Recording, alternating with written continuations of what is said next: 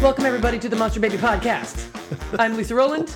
Wow, you're on fire for this introduction. That's Ted DeMaison, Um, I am. This is me. I'm Ted DeMaison. and wow. this is a curious romp through, the, worlds of, mindfulness and, improvisation.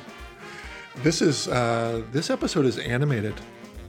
It's got some anima in it. Yeah, some but that breath. doesn't mean that there's like an animation that goes with it. It just means Oh. that there's a lot of energy in it. Yeah, And although when we you did- first said that, I was like, we did talk about Disney and Pixar, so there is some it's a little bit of animation yeah, we that talk way. about animation. But it's animated like energetic, Yes. vibrant, uh, Yeah. a little bit of Emotional, dare we say. whoa. The topic today is emotions. And so we're getting into it. Yeah, it starts with a little bit of a check-in, check-in on some stuff. We we address a question from uh, a dear listener at the very beginning, and then talk a little bit about stuff that we were reminded of from last week's episode before we get into emotion. So there's a little bit of that at the beginning. Yeah, and then harvest, big It, harvest. it- we go for it. We go for it. just just grabbing this thing by the Here's the- horns. yeah, this is something that we noticed after after we finished recording this episode, which is that uh, Ted and I have very different relationships to our emotions. Would you say that's true? I would say that's true. Yeah, Uh, it, it- which is cool. It's interesting. And I think they're both healthy, Me too. relatively speaking. Yeah. I mean, that's possible. I don't know. I do too. I don't think like I think it's interesting. It's like an interesting thing. We're coming at this from a very different from very different places. Yeah, so and you mention- might notice that in our conversation. Mention it now as a as an invitation to like check it out, and also to check out where do you land in it. So Yeah. you see our differences, like well, maybe you're different as well. Yeah. I'll bet you are. I'll bet you are. So uh, I hope you enjoy this episode. We had a good time, Mm-hmm. and it's longer than normal, but um, you know, break it up if you need to. Yeah. Take us on a trip, and uh, see where we go. Yeah. All right. Where do you want to go, Lisa? Get going. The Pyrenees? I want them to go to the episode. Oh. Let the journey begin.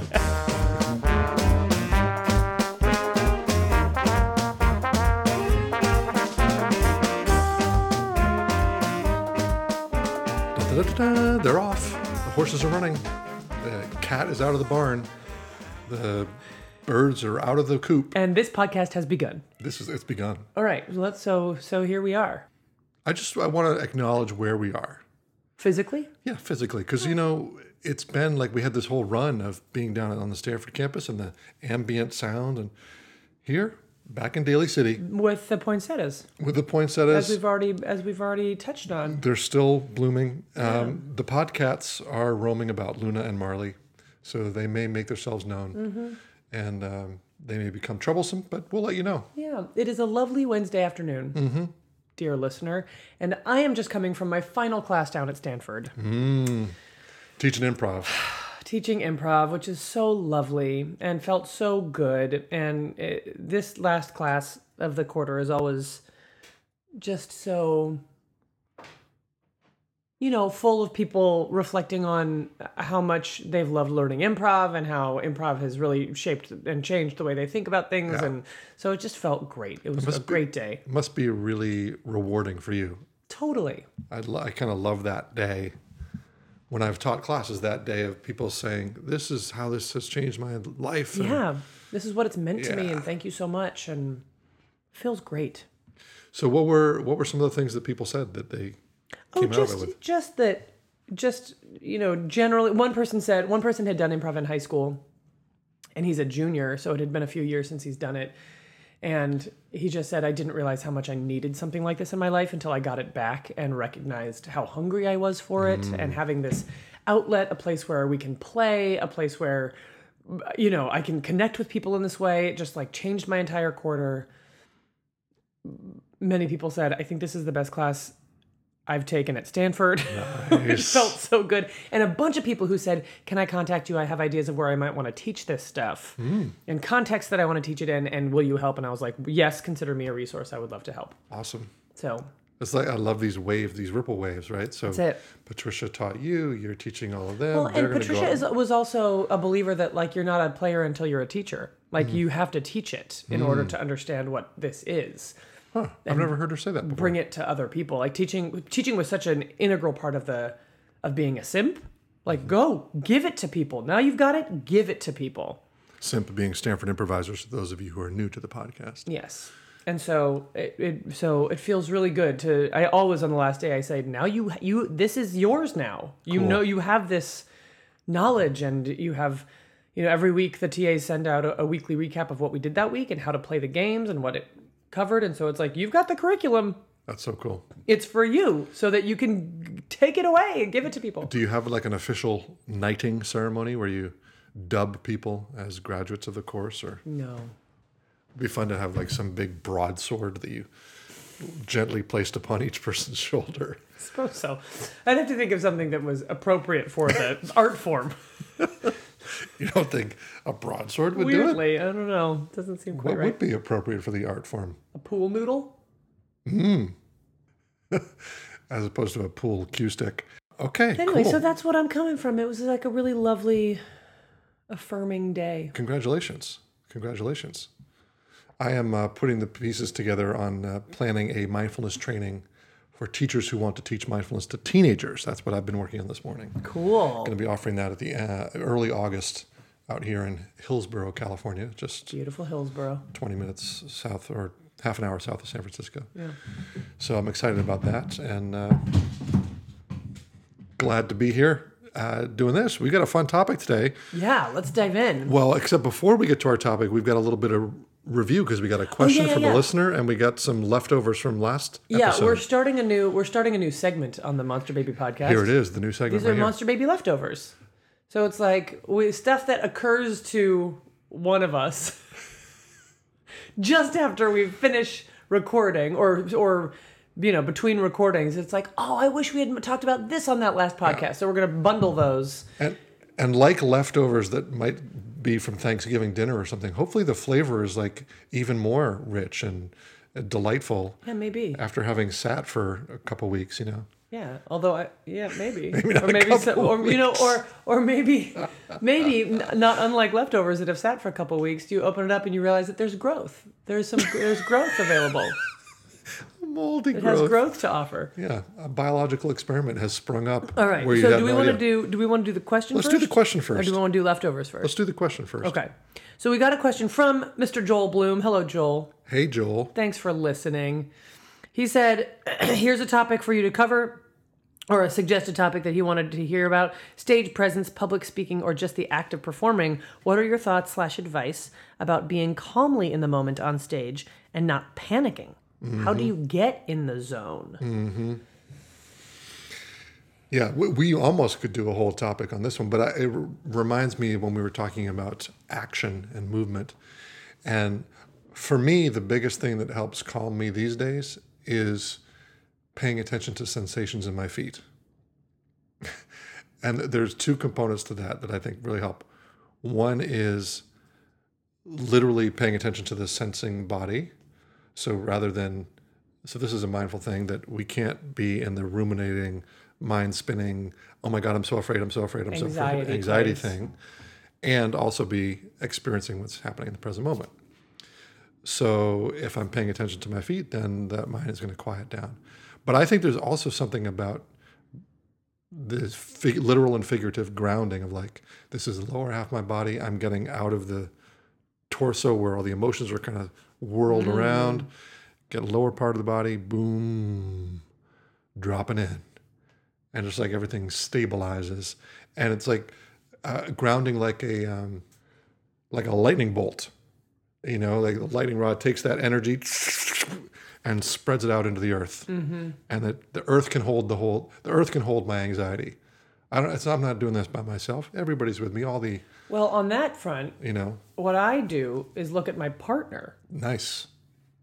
So so if I- if I'm like, oh, what am I supposed to say? It's like, whoa, look at your partner and look him in the eye, and then say what you see. Nice. And so yours is almost like a It's getting present with my partner, with the other people. Look at them. right. Stop paying attention to me. Yeah. my, I'm not helping me right now. Right? Right. like I'm like my my brain. It's nice that we're getting out of. Your suggestion is like get out of your brain and get into your body, Yeah. and I'm like get out of you and get into them. Yeah. this is not so much public speaking. This is performing in improv. But if you can look at look at what else is on stage with you, or look at the other people on stage with you, especially your partner, because they're they'll they'll give you what you need. Like your connection with them is the ma- is is I want to say paramount. A- and and restorative too. Yeah, because they've got there's something that you'll see in them. They'll some there you know you can s- you can look at them and say what you see.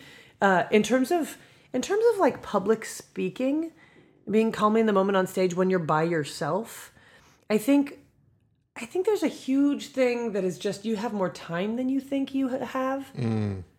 And so you have time to take a breath, to feel your feet, to f- feel your body, to take a full breath. You don't. I think so much of what what induces panicking is feeling like, oh God, I've got to have something to say now. Say something, and then you Yeah. start talking, but you're not exactly sure what you're what you're saying or why you're saying it yet. And so it can be really. It can it can produce even more anxiety as you hear yourself say these words that you didn't. Why are you saying that? You know, like Yeah. all of all of that thing. But if you can remind yourself, it's okay that they're looking at me. Yeah. And it's okay for them to look at me while I'm not talking. And so you take a breath, you take a second, and when you have something to say, you can say it. I love it. I lo- I love the especially the taking the breath piece because we're, you literally will get more oxygen into your brain and then like oh, there's the words I need. Yeah, and you just like it's like you get off the train. Yep. That tr- that panic train wants to wants to run away with you, Yeah. and it you can just get it. It's like no, no, thank you. Yeah. You run away. I'm gonna stop at this station, take a breath, Right. chill out for a second. It also gi- yeah, it gives you access back to your thoughts and what you th- are there for, and then I re- I recently had a experience where I was I didn't expect to have it, but I was given the opportunity to speak in front of a group of people, like 120 people, and I had like 30 seconds to prepare, and I was about to tell them one of the things I do for my business is help people with personal presence in a public speaking setting. and so I was like, watch okay this. yeah, here we go. Watch me demonstrate. And it was, I was frustrated because I was nervous. And I was like, "Are you kidding me? Like, I you know, I haven't been nervous in a while, but I because I had I didn't expect to be in this situation. I hadn't prepared at all, so I was working through a- all the things that we talk about. I'm Yeah. like, okay, feel your feet, feel your breath. Like, you're fine. It's okay. Mistakes. Woohoo! Yeah, I- they want to, it's okay if this doesn't go perfectly. They want to hear what I have to say. They're on my side. we're good. We're good to go. B- Yeah. But my knees were shaking, my hands were shaking, and Yeah. I thought, oh god, this is they're going to see this, and you know, as having all this Yeah. funny anxiety. But there it was, and I spoke, and afterwards, I felt like that was the worst speaking I had done in ten years. But uh, people came up to me afterwards and said, "You were so present." I was one of ten people who spoke, and they said, "Of the ten people who spoke, you were so grounded and really connected with us." And and I think that it was this thing that you're mentioning of I did remember to look out into the audience To see them. and notice that it was people I cared about. like, oh, those are their people there. They just want to hear what I have to say. I'm really interested to talk to these people. Yeah, and it, you know, you just got to get out of your fight or flight brain, and it's okay to feel nervous. Like Yeah. that, like that's the other thing that this this is part of what I do in my job is teach people public public speaking. Yeah. But it's less about developing. Um, it's not mindset stuff. It's what do you do with your body stuff. Yeah.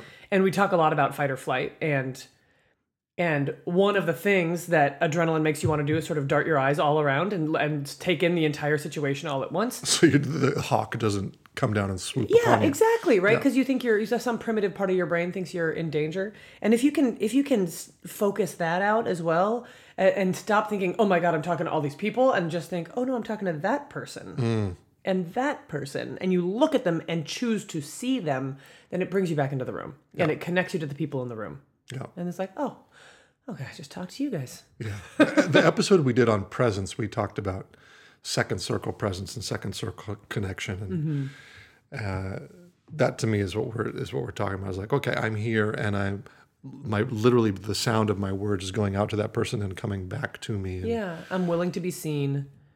I'm willing for them to see me. That's right. We're and I'm here. willing to see them. It's all good. Yeah. And then once I'm aware of that, then like ah, the whole thing relaxes. Mm-hmm. So that's cool. Maybe that helps, Joel. Let us know. Yeah, but thanks for the question. It's a Yeah. great question. and, Totally. you know, one that comes up all the time. You get- you get in this biz. that the two of us happen to spend a great deal of our time thinking about Sure. and talking about and teaching people.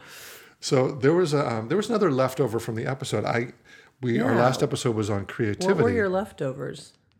Well, I realized that at when we got to the end and when I was working on editing it and putting it out, that we hadn't mentioned the monster baby image, which is our title, and we haven't often talked about it. We talked about it in the very first episode, way back in April of 2016.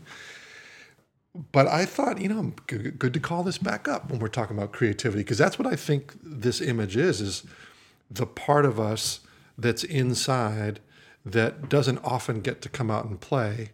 It's this raw, a little bit dangerous, a little bit scary part, but that's really eager to come out and play and learn and grow. And that we all have it in us, but most of us kind of keep it in because we're afraid of it. Our creativity. Or creativity.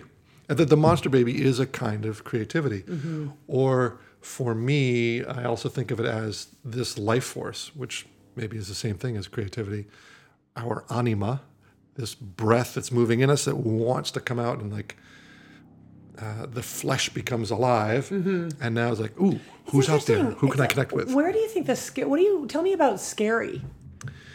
Well, mm, I think I think we're afraid to be fully alive. Like, and, and maybe we've mentioned this before too, but like if we're really stepping into allowing ourselves to have an impact, to be bold, to be out there, to experience everything that is trying to move through us, it's vulnerable and this, so we're going to get to this as we get into our uh, topic of emotions later today, I'm sure. But uh, creativity asks us to step forward, to put ourselves out there, to be visible, uh, to see and be seen, to exchange, and that when we do that, we're putting ourselves at some risk. And I guess the scary part is also, it's not. I mean, maybe peop, maybe some people are afraid of what might come out. Mm-hmm. Maybe some people are afraid of the content of their imaginations or their And then I'm sure some people are afraid of what they'll get back. right. So well, that that's what I was going to say. They is get that stuffed when they're kids. maybe the the scarier thing is if I put this thing that I that I made out into the world, will people like it? Right. And it's it's me. It's part of me, and it's it's an extension of who I am. And so I don't know that I can bear That's right. putting that out there If it's going to get shunned if or it's going to critiqued get or judged, or if I'm going to be told that it's bad. Yeah, yeah. Uh, I had a really interesting conversation with my mom recently about this notion, and um, we were talking about voice work and, and vocal training, and and we were talking about. She had a great insight, which was that uh, she likes that a lot of the work I do has to do with play.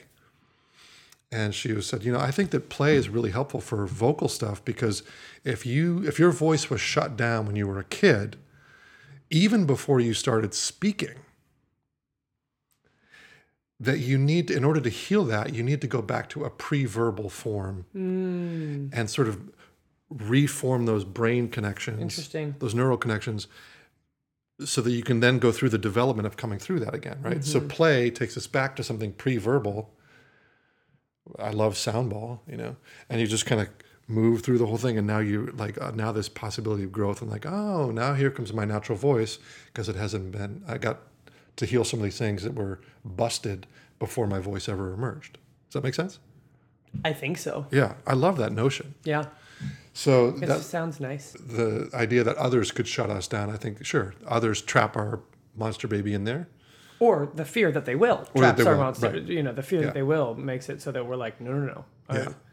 it's fine. I don't need to say this thing or make this thing or Right. pursue this thing or Yeah, and so th- I like I like the idea of each of us having this little, you know, this little beast, little Yeah. beastie inside that yeah, comes out, and and um, what's it called? Oh, in the Philip Pullman trilogy series, yeah, they, it's called a demon, and the, each person has an animal, their a own, spirit animal yes. that moves alongside them. it moves with them, right? and when you're a kid, the animal can change from different types of animal. When you become an adult, it's it settles. it's like a leopard or it's a parrot or Yeah. it's a hawk or Yeah. a mouse. Uh, but it's like it moves around with you wherever you go. And so I kind of think of the monster baby that way that we each have a monster baby, different shape.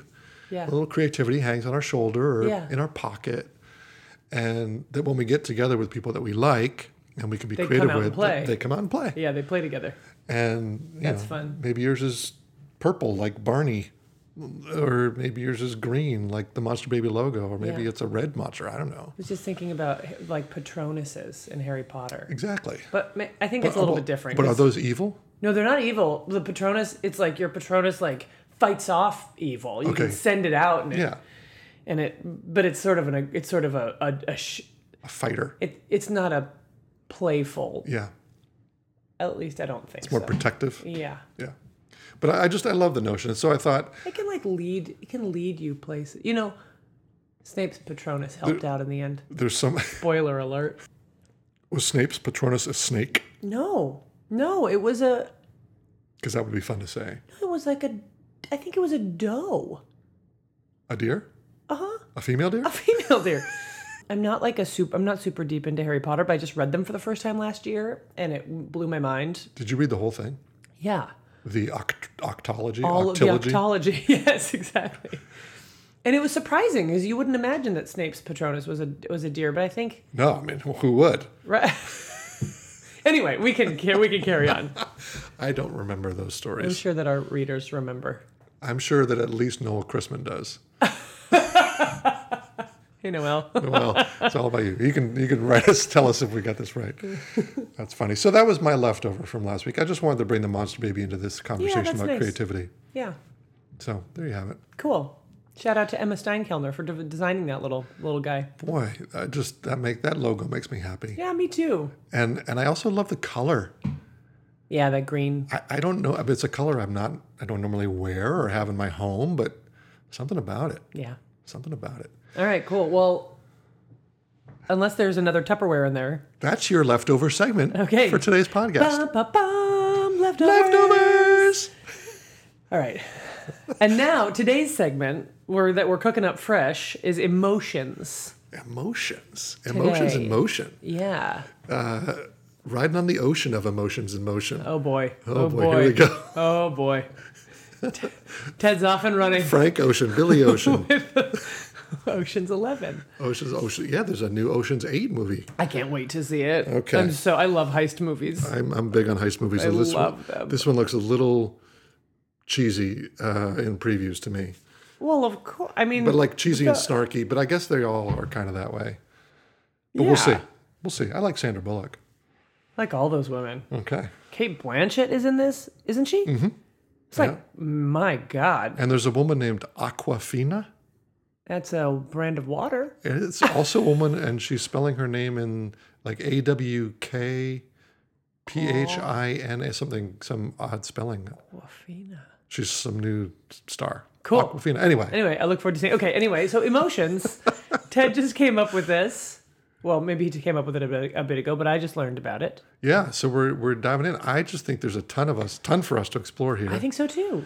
uh, and and I want to start you off with a question. Great. This is a little bit of a personal question, Oh God. uh, but you know, so there's all sorts of emotions out there. Um, But I think that maybe we as individuals have an emotion that we're more prone to, like it's a default emotion or default emotion that we it's the, it's like our home our go-to. Yeah. Home base, baseline, Home base. baseline emotion. And I wonder what you would say yours is. Oh, joy. Joy. Yeah. Nice. Yeah. Lucky you. Uh, Yeah, totally. I feel like I am generally like happy. That's so cool. And then sometimes I get swung from that, Uh-huh. but it's Did you resonate with inside out. Inside Out? Yeah, The- I was the- like joy totally Pixar runs movie. joy runs me. Joy Joy runs your Yeah, show. like I'm joy runs my show. Joy makes the decisions. And do you find has that ever wavered? Like have there been times in your life where joy got put put to the side or to the back?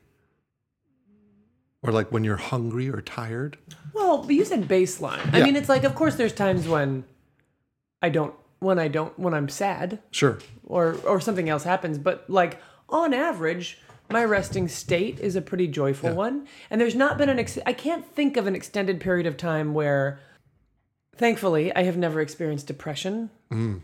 And so I've, and, and I don't you know every once in a while I'll have a funky day I'm like, I don't know, Yeah. a little funk, but it's like a day. I think Then it kind of comes back up. I've got uh, I've got a fair bit of joy. That's largely dependent on whom I'm with, Mm-hmm. what I'm doing. Like the more I'm doing stuff, the more joy comes out naturally. I Mm-hmm. think there's I get joy through interactivity Mm-hmm. and play a lot, and so if I'm hanging out with playful people, then or people for whom it's easy for me to play with, that stands out. I think at You least think your baseline. Is, I think your Mm. my whole- baseline is kind of a sadness, and and I don't like that to be the case. And like in the movie Inside Out, I just really hated that character, and I was like, oh well, that's kind of That's projection. interesting, yeah. but I was just like you're such watching a, that movie, and you're like, oh come on, It's like gr- come on, just Just lighten get it up. okay. But it's not that I'm like overwrought with, Yeah. but just this kind of like sadness about loss, like loss for ecological beauty and Mm-hmm. loss for relationships that you know used to be or could have been Kind of longing. longing opportunity that, that didn't quite pan out or for my idealism that's not there the same way anymore Mm-hmm. and and like well a Interesting. little bit of resignation, you know? And I wonder why that is. Like, is that my chemistry that I was given, you know, from my grandfather who died of alcoholism and this sort of gets passed down through generations? I think that there's some element of that. Uh, there's been some depression in my family. I've not ever had the kind of Clinical clinical, overwhelming, I'm in a black cloud for days and weeks indifference. and, you know, Yeah. but I think that I do that my sadness stays with me longer than my joy does. It like hangs around and takes me a while to get over it, you know. So I just think that's interesting. Like I'm not angry like a lot of people are. I think I can be, I can get angry. Things piss me off. But in general, I don't reside You're not there. like quick to anger. It's not. That's not your well-worn path. yeah. Yeah. and and disgust, nah. Fear. I mean, I sure I feel afraid of things, but I don't feel like You're I'm not a fearful person. generally I'm an anxious person going through the world. Mm-hmm. So I- it's an interesting notion to me that each of us might have a default Yeah. that we just kind of is normally at come the back to. control panels more more often, right? Right. Is like more present Yeah. in our experience of the world. Yeah. Yeah. And I think that part of a good, healthy mindfulness practice is getting aware of what what are the, your patterns? Yeah. What are my patterns? Watching them over time, being curious and kind about that investigation, but checking it out like, oh, here it is again. Mm-hmm. Look at that. I'm sad again. But not getting so caught by it and, Yeah. and wrought about Or overwrought or, thinking that it's real. thinking that it's real oh, interesting. Say more about that. Well, I mean, it's real, of course. Your experience, you know, you're, yeah, you're feeling sadness. Yes, you are. Yes, that is true. But now it's go- okay. You can still go about your life. You know what I Yeah. mean? Like, it's not Yeah. like, oh, that means today is a sad day and I am, I am sad. Such a key distinction. and I, you know what I mean? It's like, oh, I'm feeling some sadness. Like, this reminds me a lot of Patricia's constructive living stuff. Have you ever read about this stuff? I have. Then and the basic I read most of the book. Well, just when we say Patricia, Patricia Ryan Madsen, Patricia Ryan author of Madsen, Improv Wisdom, founder of the Simps and teacher of improv and both Yeah. our teacher. And she did a lot of work with constructive living, which is a an approach, I guess, kind of a she got certified in comes, being a comes out of Buddhism. constructive living coach. And the main tenet is acknowledge your feelings, accept them, and then do what needs to be done. so, like, oh, great. Yeah. Name them, notice them for sure, Ex- accept them. Yeah. Don't fight that you're feeling sad. Don't get angry with yourself that you're feeling sad again. Don't get, you know, like whatever it is. Yeah. Don't, uh, to the degree that you can, let go of feelings about your feelings and then do what you need to do what you need to do so like your sadness doesn't mean that today you don't exercise because you're sad your sadness means you acknowledge that you're sad and then you do Whatever needs to be done. whatever needs to be done take the next step I love this distinction you made between, uh, even in, in the way we talk about it, I am sad or I am angry versus I'm feeling angry. Yeah. And there's another uh, step that I've heard some people take, and I think it's been in Buddhist circles, to say, not even to go past that, Mm-hmm. to say, this feeling is moving through, right? Uh, I'm aware of the presence of sadness, Of anger. or anger is here. I feel anger. Yeah. Yeah. Anger is Right? here. Yeah. So it's not even I'm feeling. Yeah. The- it- take the I out of it. It's like anger's happening Mm, anger is happening. you know and it because so it's an event That's as opposed to interesting. a fact Yeah. and And it's not a. Yeah. it's like a rising falling li- like sounds in the environment rise and fall here's this Mm-hmm. emotion and then it's going to change or shift or go away Yeah. and maybe certain emotions show up more often than others but they rise and anger they is fall happening. yeah It's like look at what's happening. joy is happening Joy is happening. i know i certainly expect and want joy to be there all the time Yeah. i mean i you know we're pleasure seeking creatures like Right. I, I get that, but like, it's, I get frustrated sometimes when I'm not always happy, Yeah.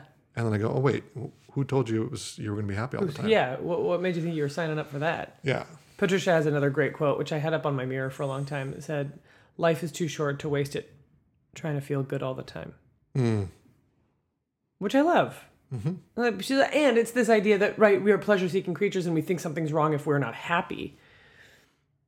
And she's like, No, this life is sometimes not happy. yeah, That's just what life is.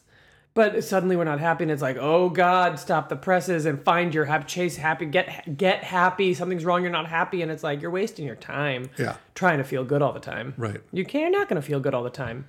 What would you say are? Well, let me let me say it this way. Uh, so in Inside Out, this Disney Pixar movie, they mentioned five core emotions: joy, anger, fear, sadness, and disgust, Yeah, which is a, an interesting one to me. yeah. Would you put any others in the core category? I don't think so. What about surprise? Would that qualify? Not for me, because it feels that feels like it fe- sort of feels like primary colors that then you can mix to make other Yeah. emotions. Yeah. But a surprise, surprise doesn't feel like an emotion because you can be surprised in a good way or a bad way. Like you can be pleasantly surprised or shocked. Okay. There, there surprise is an, ele- an element in both of those, but they're very different emotional tones. So I don't think s- I think surprise is a happening more than an emotion Okay. to me. Do you, what do you think? I wonder about wonder. Like to me, wonder has an element of joy, but yeah, there are there are. I like this notion of primary emotions and then secondary. So, like for example, um, excitement is a combination of joy and fear. Hmm. Right, or like or anxiety, kind of this Yeah, and that there are gradations of any emotion. So, like, yeah, disgust could be like perturbance on one end, to disgust to revulsion, yeah. or anger could be mild annoyance Annoyance to rage. to rage. Yeah, You know, yeah, joy could be bemusement to happiness, yeah. to or Ecstasy. contentment to ecstasy or bliss or something else. I like I like parsing them out. Mm-hmm. We used to when I when I taught. Um, I think I may have mentioned this before on the podcast. I taught a feelings vocabulary with my high school kids, and Mm-hmm. I would do mad, sad, glad, afraid, and tender. Mm-hmm. Didn't use disgust, Yeah. but and the tender's kind of got an element of sad, Sort of, s- open, yeah. but it's also got some joy to it. that- vulnerable, a it's little a vulnerability. vulnerable. Yeah. Yeah, but I think all of them. Yeah, well, I think that those are the. I, I'm- I'll buy that those five are core. Yeah.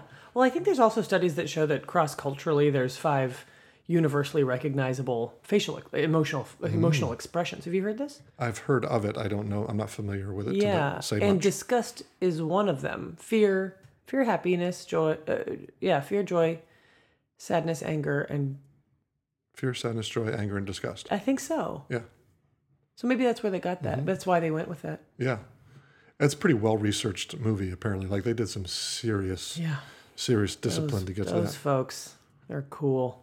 The Disney Pixar folks. Yeah. Yeah, Yeah. Makes such I like to great take, take that movies. responsibility. Yeah.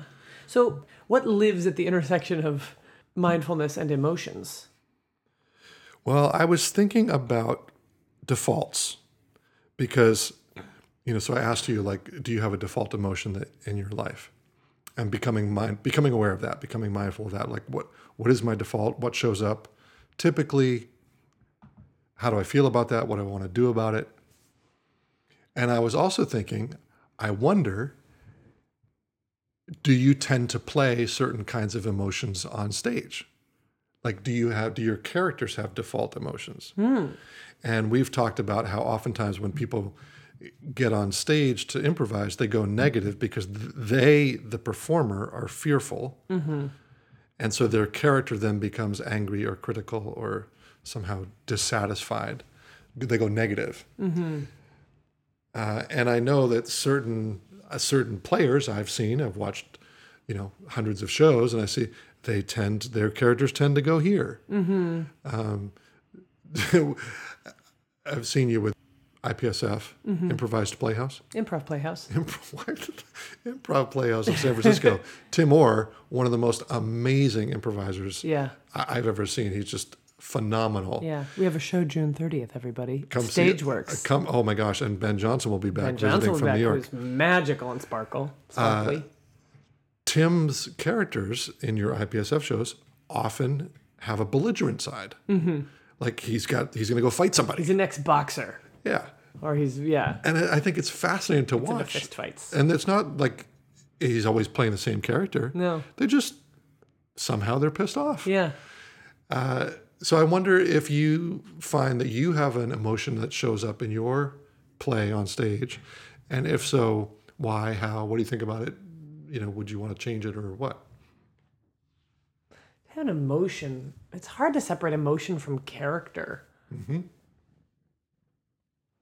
I think that I could stand to, to have more emotional reactions, actually. and like more frequent or more range Uh, more range. Mm-hmm. I think that I tend toward the rational.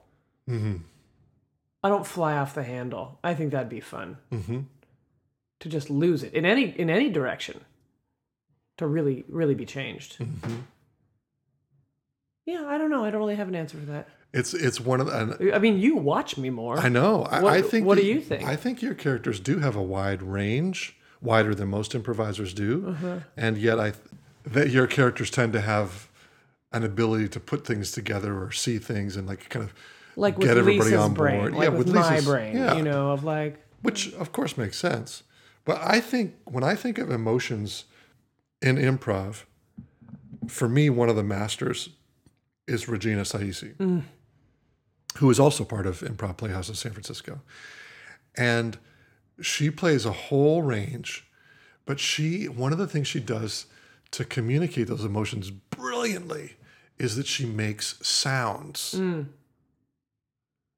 And she'll just she won't even say words. She- Her character will just kind of repeat a like a little laugh or like a oh, y- you know, and like Yeah. something has happened, and you just you can feel it through the sound. yeah, And I think that's so brilliant. I, I would when I improvise, I so rarely remember to do that, yeah, and yet. Not only does it communicate to the audience what sh- her character's feeling, but it then leads her as a performer into that emotion even more. yeah, and I think it was you that said it in a workshop because I wrote it down that emotions are like the air on an emotional sounds are like the air on an air hockey or no emotions are like the air on an air hockey table yeah, that it's what allows this skittering of movement and quick action it just supports it all and keeps it I smooth think that was in a Shakespeare workshop. yes it I think was that, that was in an improvised Shakespeare workshop. it was Yeah, God, I was just looking at my notes from a Shakespeare workshop and Yeah. I saw that and I was like ooh because it's like you got to start with caring deeply, and then the stuff will come. yeah But you, if you don't care, there's no reason for you to be there. it's like there's nothing, nothing. If you don't care, you know, and especially in Shakespeare. and and then, then it brings the audience in too Yeah, because now the audience cares. yeah, And so I just, I, I so love that idea. And I so love it because it makes total sense on stage. I so agree with you and that teaching. And then I thought, I think the same thing is true in life. When I'm around apathetic people or people who don't ever let me know what they're feeling, it's like, eh, it's kind of a little boring, Yeah, nothing's happening. right? Like, what do you, what, what do you, what gets you going? What's going on? What's going on for you? What are you And- excited about? What are you stoked about? What are you bummed about? What's happening? Are you having a good day or a hard day? Like what's Right. yeah, what's going Eh. What's on? real? What, what are you pissed about? you Yeah. know? And not having to get caught by any of those things. I don't particularly like being around what I would call emotionally reactive people who just fly off the handle with whatever Mm-hmm. Emotionally emotion. involved people. Yes. Yeah. Nice distinction. Yeah. So I want emotional involvement rather than emotional reaction. I want your heart to show up in this life. yes. Yeah. And so why? Why do we want that? Is it because then it gives us permission to do it? So Hmm. we get to be more of ourselves? Yeah, that's a good question. Yeah. recently in an improv class, I was talking about how, yeah, it's great that there's stuff in the world of your scene. Nobody gives a shit about the stuff. Right. We care about you and your relationship. Yeah, I'm, I'm okay. I'm gonna have a challenge for that, but I want to hear hear you out, and I want to come back to the challenge. Great. Um, and as soon as you turn your attention onto the other person and being affected by them, Yeah. everyone leans in. Yes. We care. We want to watch people be affected by one another. We really want that. Why that is? I don't know. Because we're monkeys and we like to see other monkeys be affected by stuff. And if we're talking about stuff, no one cares about the stuff. Like we don't get we don't get drawn in. We're not learning anything about that human. It's like we want to see, and maybe it's because we see ourselves right in these other human beings up there, and so we're exploring the emotional the range of emotional possibility and that feels good somehow because we Right. get to live vicariously and have catharsis and you know like that that's what theater is there for is Right. to learn and experience the world that we are not actually experiencing having things happen that, that are, don't happen in our lives but exploring those reaches and ranges of Mm-hmm. of experience So we're getting getting it by proxy. yeah Uh, thank you for saying that. I so wanted to. but it's like do i want to watch somebody compare prices at a dr- on a drugstore shelf and like really think about Yeah. well but by mm, If that's but the end point, cents per probably not. ounce this is a better deal but the generic brand It's like my life. A lot of is my life is more- that. right but we don't want to see that in a scene we don't want to see it you What know do you mean you don't like my life? I n- n- I that don't part want to of put it. Uh-huh. I just, I just wouldn't pay to watch it is all I just wouldn't pay to watch it and I wouldn't yeah, call it that makes compelling theater to be uh, totally honest with you So no, that makes total sense. The thing I was going to challenge was that I, th- for me as an audience member, there are times where I do care about the stuff on stage that's not human. So it's like when I've seen tell me about the caring though excellent space object work. So y- your compatriot Dave Dennison is so lovely at this, or you know, you as a pair you will establish something. I saw uh, your IPSF show a couple weeks ago, and uh, Regina had established a refrigerator door in a particular spot on the stage. And when she came back to that particular spot, and was she was in the exact same place yeah it was like thank god Yeah, okay. it was so satisfying So- and then and then at another point somebody else came over and opened the refrigerator and was not in the same spot and it was somehow like this Wrong and "Oh, violating, this yeah." is not well, she shouldn't be there Yeah. and then you know so i don't know what th- what that is why that's so pleasing but that's an example to me of like that's not really about any human interaction And I also I would do argue, care about it. no, you care. Yeah, no. So I see what you mean. And if you gave up all the stuff, you could still have a compelling scene. yes And if you gave up all the emotion, you could not. got it So like, what is it about? Like the stuff makes it better.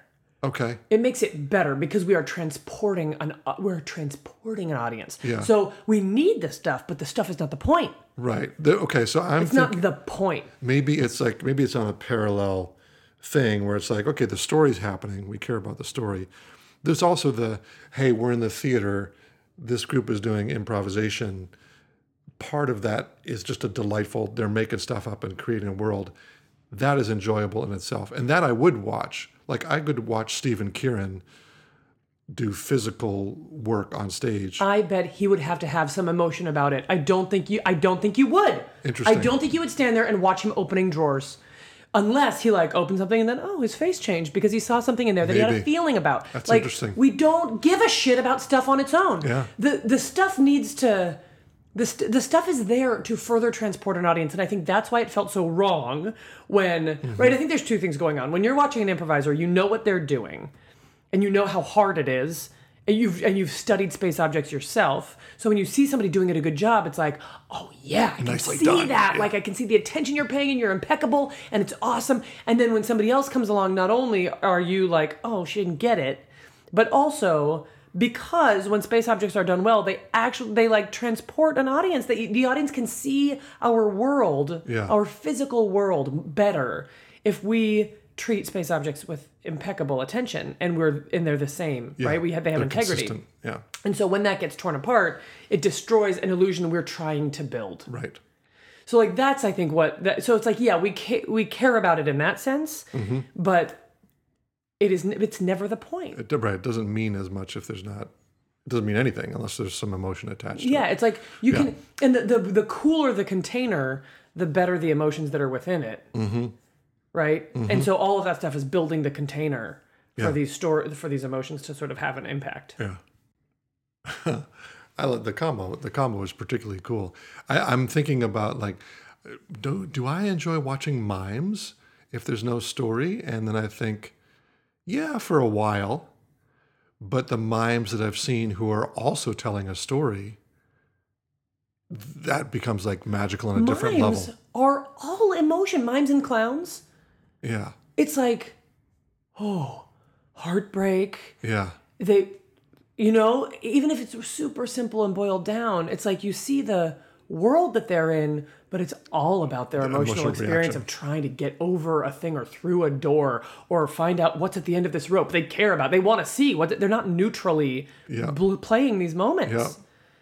it's not neutral So cool. yeah What is clown neutral?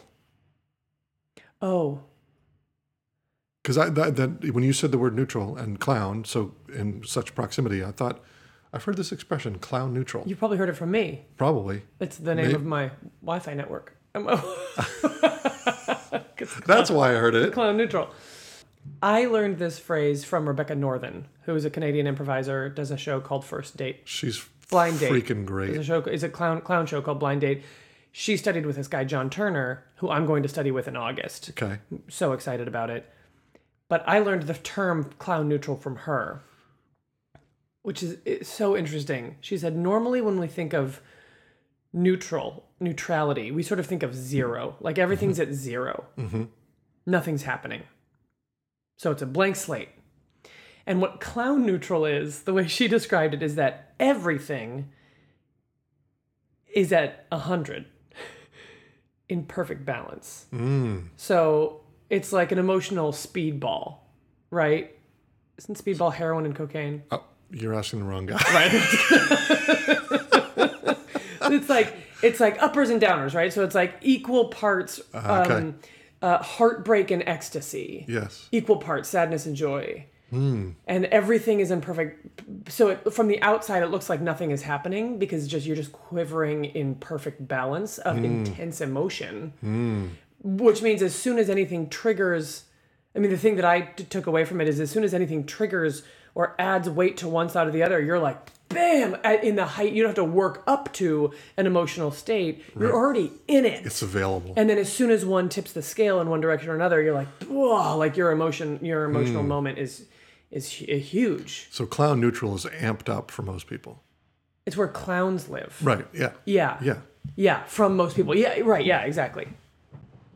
Okay, so this leads me to a really interesting question then, which is, and I, I I'm, of course, I'm certain that everybody's going to answer this differently. But if you can like build an equalizer, like a stereo equalizer, you get different lights, different amounts, and you can go from zero to hundred on different emotions. Where would you want to put yourself? right? So if you could, would you want to be at clown neutral where like everything's at 100? I don't think so. fear, joy, anger, sadness, disgust, or you know, would you would do you you know want how them to at, answer would that you want them question? at twenty, right? Let me give you a little context for why I'm asked. Part of why I think this is an interesting question. I I I stopped eating sugar 31 years ago, Yeah. and before I stopped, my emotional Swings. swing lability is that the word? I don't know. it just ups and downs, way wider amplitude than they are now. And I like being in a more Even stable, even killed place.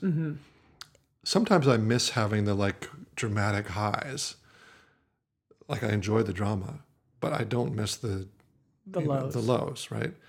Um, and so I think that my ideal, like, yeah, I want, I, yeah. What's your idea? I'd like to have joy maybe 55, 60, Mm-hmm. and then the rest lower. And I'd probably would say, oh, well, we could put like sadness 40, Mm-hmm. uh, disgust 20, anger 20, fear, yeah, I'll go 35. Mm-hmm. You know, like fear's, that's a good one. What do maybe you- a little higher How even. is that different from where you think you are? You think joy and sadness would be flipped? Do you think you're like 55 on Yeah. sadness and like 40 on joy? Yeah, I think my joy would be lower. Mm-hmm. Yep. But I, this sort of, I, I'm, the word for me is manic because it makes me uncomfortable. But I like if it's too high, any of those emotions are too high, then i- it's either unsettling because I, it's makes me feel vulnerable, like it's going to expose mine and my emotional intensity, which I think I do have. I think I have a cool exterior and a really deep, intense interior.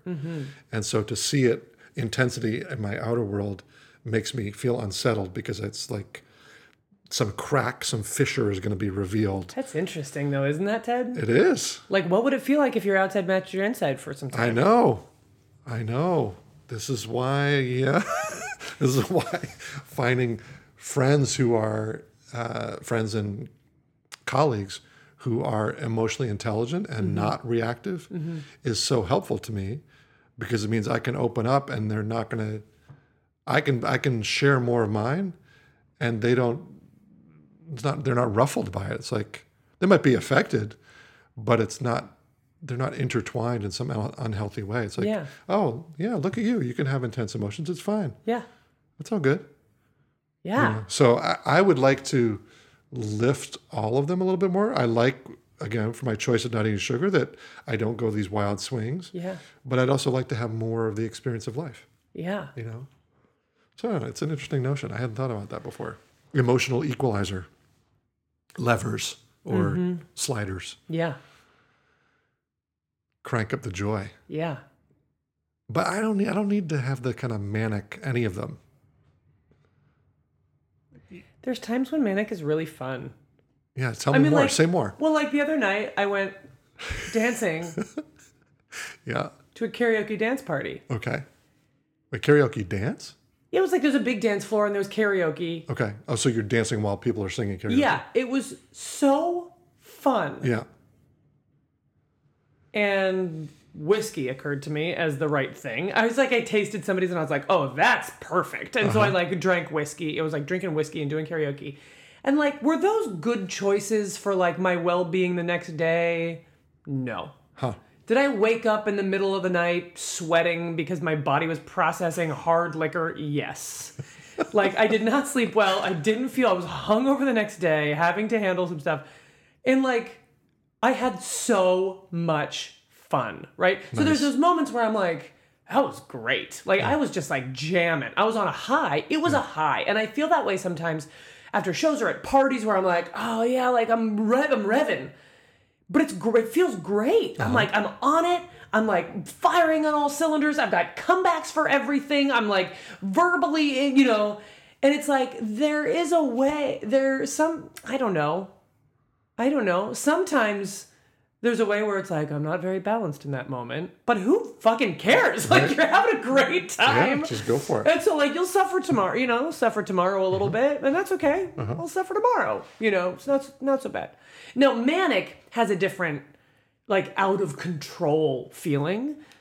like when you say mania or Yeah. manic, I mean like this is what but like bipolar people have manic episodes where Right. they really are out they are extended beyond their resources. Of you know they're not sleeping and they're not eating and they're going and they're going and they're and they're climbing to a dangerous place where they're going to crash hardcore and it is going to be bad. Yeah. Um, so manic carries with it a sli- slightly different tone to me than what I'm talking about, Yeah. which doesn't feel like mania. It feels like a, pa- a party, you There- know? There's a funny image that's coming to mind for me, which is I've been playing this game on my phone, this golf game. And when you take a shot, you know, you put your little finger on the ball and you pull it back as if you're pulling back on a trigger. You're going to spring load and send the ball off. But you pull the ball back and there's a little arrow that goes back and forth. Yeah. And you have to get it to line up in the center to be a perfect shot. Otherwise, the ball goes to the left or right. And if you're doing it in the normal range of the club's strength, it goes at a decent tick, tick, tick. But if you pull it back, you really want to have a hard shot and pull out of power. Yeah. The arrow goes tick, tick, tick, tick, tick, tick, tick, tick, tick, and it's really hard to line up. That feels like what you're describing. That if people are, and why I get uncomfortable around really intense emotionality is it feels like people are pulling back so hard on that because they're trying to live this really intense life Mm-hmm. that their arrow is just going wobbly all over the place. Like, how am I going to find that center spot? And therefore, what?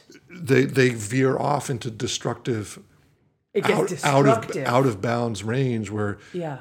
pain happens. they they it- cause it- pain and for it other makes- people. They'll cause pain for other people. or and for Or for themselves. Uh, you, they'll or hurt you. A mess that has to get cleaned up. Yeah. That isn't just that that is a real cost the next morning. yeah.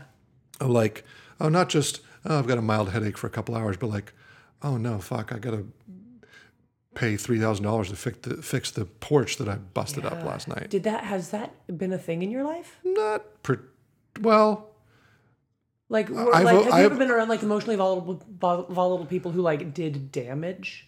yes, people who've gotten drunk. Uh-huh. And done real damage to themselves, to cars, to people, and injured, pe- you know, drunk drivers and Yeah. that kind of stuff. Yeah. And yeah, it's like, and and then also making bad sexual choices that people regret, Yeah. so particularly around alcohol. That that comes up for me, and that's why I don't like being around drunk people. Yeah. You know, people who are really drunk, buzzed, whatever. That's fine. That's people are more open. Seems like. Yeah. But yeah, so the the, the image of the needle and the you Yeah. know pulling the golf thing back too far Yeah. makes sense to me. Yeah. This is a really fascinating Totally. conversation. Totally.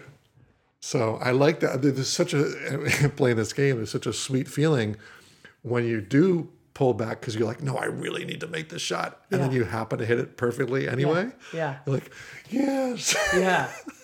I got both best of both worlds. best of both worlds. So Yeah. who Perfectly lined knows? up. I don't know. Yeah. It just. uh, You know, we've established on this podcast that I may be a little more risk averse, but but I and I think you know if I'm going to Well, I- be I honest, don't- that if I'm going to be honest, that it's partly about recognizing this internal thing that I've got swirling intensity that most people don't necessarily see Yeah. that I want to be able I to would share. like to with, see more of that. okay, I would like to see more of that yeah, because I think that, you say it now, but go ahead. if I may, I know I say it now, and who knows, maybe I have no idea what you're talking about, and you know, No, but, Um, but as and as I think that also has been there have been echoes of this on this podcast in our conversations I really wonder about the idea of detaching from emotional experience and like watching it and measuring it and saying I'm v- quite happy right now because I'm checking with myself and noticing that I'm right? pleasant I'm in a pleasant mood Yeah, which is really different than like having a, an experience of joy, right? Really different. And I and I can connect with a full-bodied experience of joy way easier than I can with labeling your current experience. right, right. So maybe selfishly, I'm like, give me more of you. Give it. Get it out. Come Yeah, on. yeah. Like, show me. You know. But but also because I, um, like, and I think that's like the any. I think that's the resist any resistance that I have. Right when we're like, I'm like, I don't know. We like walk into these topics and I get all little prickly. I think it's like I don't want to be robbed of that. Yeah, I don't want to give up my b- allowing myself to be consumed by joy. right. and being like, joy is happening, right? Like, I don't want to move to a joy Yeah. is happening place. Yeah. I want to feel joy, right? So is it is it what about with the other emotions though? Right? So you're like it's okay.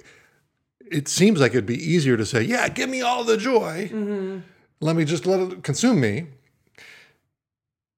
But do we really feel that way about the anger Uh, yeah. and the disgust? I do. I mean, I Okay. do. And like Okay. when I'm sad, I'm like, fu- like I get sad and I cry and I feel totally sad. And then- and it consumes me and it goes and then I'm there's something different. And the same thing with joy. I'm super fucking happy and then I'm hungover. right. And I'm in that moment now. And it's not like fighting to hang on to the joy, but when it's here, fucking take it. Yeah. You know? And then the sadness comes and, overwhel- and overwhelms me sometimes. And I'm like, I gotta sit here and cry on Mm-hmm. my couch and listen to melancholy songs and soak in a pool of sadness. That's what I need to do. Mm-hmm. Right. Go there. You know what I mean? Yeah. And the truth is, I don't get angry very often. So when I do, I'm like, oh, that's cool. Right? Like I Yeah. it feels healthy to me to feel angry. Anyway, I don't know. Yeah. I just like Yeah, it's great questions. but- and where that line is because also also i recognize that there's times when there are so many emotions in the conversation it- and i think this is especially true with relating to other people that there's so many emotions that like you can't the that the line is clogged right and that's Right. the, the moments where i feel like my the mind sort of the m- mindfulness bent on an emotional experience of being able to be like i'm being able a, a the power of being able to name how you're feeling Right. which i don't think everybody can do and the power of being right the, the power of being able to recognize like oh i'm embarrassed that's what's happening or i'm i feel a little shame i feel a little ashamed or oh my god it's anger it's anger that i'm feeling so like being able to name the things that are happening with you kind of look at it from the outside and notice what is at play Yeah. is like your only hope of being able to get a grip Well, on what's happening in front of you, right? So it's like there's such po- there is such power in being able to separate yourself from that emotion for the purpose of It- or maybe not even well it may be separating yourself from it but it's for me it's especially separating it from other people Mm-hmm. so again one of the things that helps make me feel safe around other people is to say "Uh, you're not blaming me for your emotions Mm-hmm. you're having you're experiencing your emotions they're coming through you you can let them consume you but it's not like you you're Ted, responsible. did that. yeah And I'm gonna assign, yeah, and so that's for me, that's part of that this is happening is it doesn't have to be a stoic like removal. Yeah. But like, no, this is going on and I realize you're over there and we're part of this together, but it's not your fault. yeah, And so I'm not gonna hurt you because I'm uncomfortable. Uh-huh. Uh-huh. Does that make sense? totally. Uh, I'm not going to blame you or dismiss you or cut you off from our connection because I'm having some emotional experience. So it's like if I get to have all the emotions and stay in connection, Mm-hmm. cool. Yeah. That then great, you know. So this is and and I think a lot of that skillfulness comes out of the practice of, oh, I am not my emotion. Mm. And you don't make me angry. That's right. I feel angry. There's uh, yeah, and this is there's anger moving through me. Yeah. It's maybe it's independent of the two of us. Yeah. But it's happening, Or maybe it's like or maybe it's not. well, but maybe it's like that anger is triggered by something you did. Sure. But you're not the problem. That's right. right like, right. so so so that healthy separation of like listen i'm having my emotional experience and i can look at that and there may be something that you did that i got to talk to you about Yes. right that but but i can do that after i'm done with my anger After, You know what I after it's mean? expressed itself or yeah passed through. like does the thing and you feel Yeah. it and you you know let it and then let it go and that's that to me is that mindfulness quality of curiosity, kindness. Let me come back to like, okay, check it out. This is how Yeah. I'm feeling. oh yeah totally So and the and the uh, especially valuable is when I notice I'm having an outsized emotional. Re- We've talked a lot about this, an outsized emotional reaction, and out, outside, outsized. So like Oh, a- a outsized. disproportionately sized. yes, Somebody does something and it pisses me off, and I'm like, oh, Yes. look at him. What the fuck is he doing, right? And it's like, well, that's interesting. yeah, that Why seems am I a little, so angry about little bit more than the situation would suggest. Yeah, exactly. And then there's and then it's this and the power of being able to sort of oh, hold on. Right. Uh, what's hap- what's happening? Like, Yeah. why are you so angry about this? Is Yeah. the question because somebody else could see the same thing and maybe not even notice it. So, what's going on in you that's Right. making you so angry about this? Yeah, if it's and so if it's just somebody saying, "Hey, I want to have all my emotions and go full speed ahead and like don't don't hem me in." Yeah, I'm like if it's not with a concurrent I'm taking my responsibility I take responsibility for my and, emotions. and I'm curious about it. And I'm like, let's invest. There's a kind of lightness about investigating and Totally. playing with it and learning from it. totally. But it's like this sort of self importance of no, my emotions are real. Yeah, It feels overwrought to me, and I'm Totally. like, I don't need to get caught up in that. Oh yeah. Oh yeah. And I also feel like there are I have encountered people who who are entirely driven by their emotions Yes.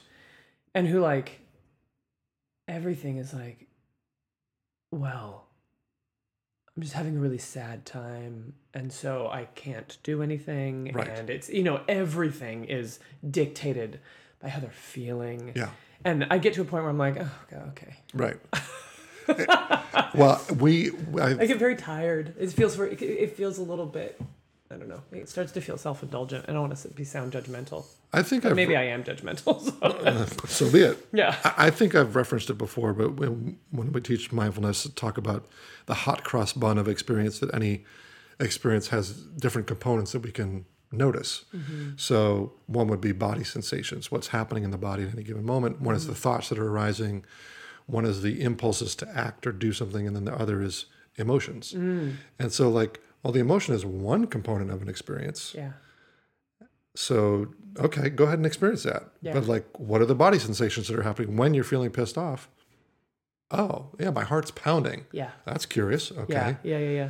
You know, And and that that idea that that that notion of noticing your desire to act and what you want to do without having to do it. without having to do it, be like, oh, I remember I once had a, I was fighting with a partner and he said, I want to punish you. Mm. I really I want to pull away from you and I want to punish you and I'm not going to, but that's what I want to do. Mm. so powerful. Yeah, it it's made me feel so close Yeah. that th- you know, Yeah. And and if he had just punished you, it probably wouldn't have felt so close. no, but the fact that he was like, here's what I want to do and I'm not going to. See, yes, it's just this is such- so that's an example of like Beautiful. if he had just been in the emotion, Yeah. it And would have allowed been it to drive him. it would have been destructive. totally. and the the pause, the noticing, and the sharing, Mm-hmm. not the denying, or not the uh, clamping down, Right. Or pretending it doesn't exist. the or honest wishing it didn't- acknowledgement, but stating it instead of doing it Yeah, becomes a, a way of building connection. totally. Oh, it's so cool. Totally. So good. So I I get the sense from our conversation because you had, you didn't quite answer it with the equalizer.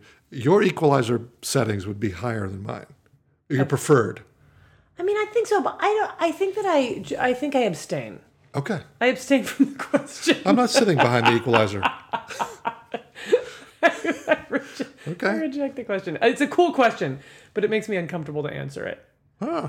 Yeah. Well, So we're getting here. I We're, bet we're getting there. we're yeah. we've been talking for a while. So, Yeah. but tell me quick, what what do you think that discomfort is? It's probably having to do with my distaste for planning my experience. Oh, Uh, interesting. Because does stating a preference mean that you're planning, or even noticing a preference? Well, I don't know how to. Uh, no, but I think that's just what's like what's kicking up in me. Yeah, curious. So, yeah, I think that things. I uh, maybe things would be higher, but it's not like I want more fear in my life. Right. you know and and it makes me qu- it makes me uh, question like well if i turned up the fear would that mean i'm doing scarier things i'm taking more risks Hmm. and that's producing the fear or does it just mean that anything that crossing the street becomes scarier for me like right. i don't That's an want interesting that Um, question. Right. Yep. and am i is am i turning up the sadness be, you know if i turn up the sadness in my life it means that the same thing produces more sadness yeah. I'm thinking of like that clown neutral you're talking about. Like yeah you know, I'm holding a leaf, and I could um, uh, an imaginary leaf, and I could feel enchanted or Yeah. uh, terrified by it, or you know, Yeah. I don't like the feeling of fear. I think Okay. I would want fear to be kind of low. I have Yeah. a healthy ad- amount of fear. yeah, 25%? okay. How are you feeling declaring that? Is that all right? I'm feeling fine. I'm feeling fine. I just had to I had to name what it was that made me a little averse Yeah, averse right, to it. right? But yeah, Yeah. In any case, we've been talking. whew, we've been going for a while. I know I could go for longer. It's this is a rich I topic. want to say I want to say something before we stop. Okay. Which is sometimes I fear that my tone treads into uh, mockery, and I never Hmm. intend that. Of Like when I was like, "Oh, joy is happening," and like my voice turns into like this Yeah. pretentious bullshit thing, and I don't think it's pretentious bullshit, Hmm. and I think there's a lot of value in that, and I I I want to say that out loud great. in case you were feeling Right. like belittled at all by my Yeah, by yeah. how I was talking about that. I did I do not intend that. And in fact, I think a lot of it is that I know that I know there's so much val- so much value in that skill and finding the balance of where is Yes. on my mind. I appreciate you saying that. Thank Yeah. you for saying that. And I, I, yeah, I can hear a little bit of that and like wonder, but I have such faith in our friendship and your respect and your emotional skillfulness and your way of approaching the world. I know you don't mean like you're not meaning it that way. Yeah, but I'm not like And yet I think that there's that component in you, yeah. but you also recognize that maybe it's, you're resisting something. Just in one yourself. piece of it. Yeah. And there, you know, yep. And the same is true for me. keeping my eye on it. you know, I, I think it's important to recognize our different constitutions. It's something we've talked about often, Yeah. but that just we have different preferences. So, like, yeah, maybe I'm not made. uh, my system can't handle. It gets blown out Mm-hmm. with too much voltage running through it. So, no, we're just going to stay at 20 amps, Right. so the fuse doesn't get blown. yeah. Right? Maybe, you, maybe you've got a 40 amp fuse, and Yeah. like just crank it through. Yeah. You know, Turn it up. right on. Well, hey, that was fun. Yeah. sure was. Uh, so- I feel like there's more to say. So much more about emotions, There's but more to say. Maybe we'll do emotions part two. Maybe part two. Yeah. Who knows? Uh, but in any case, we can wrap it up for now. Just a pleasure talking with you, Lisa Roland. That's a pleasure. And uh, on we go. On we go. On we merrily stumble. Okay, into the outro.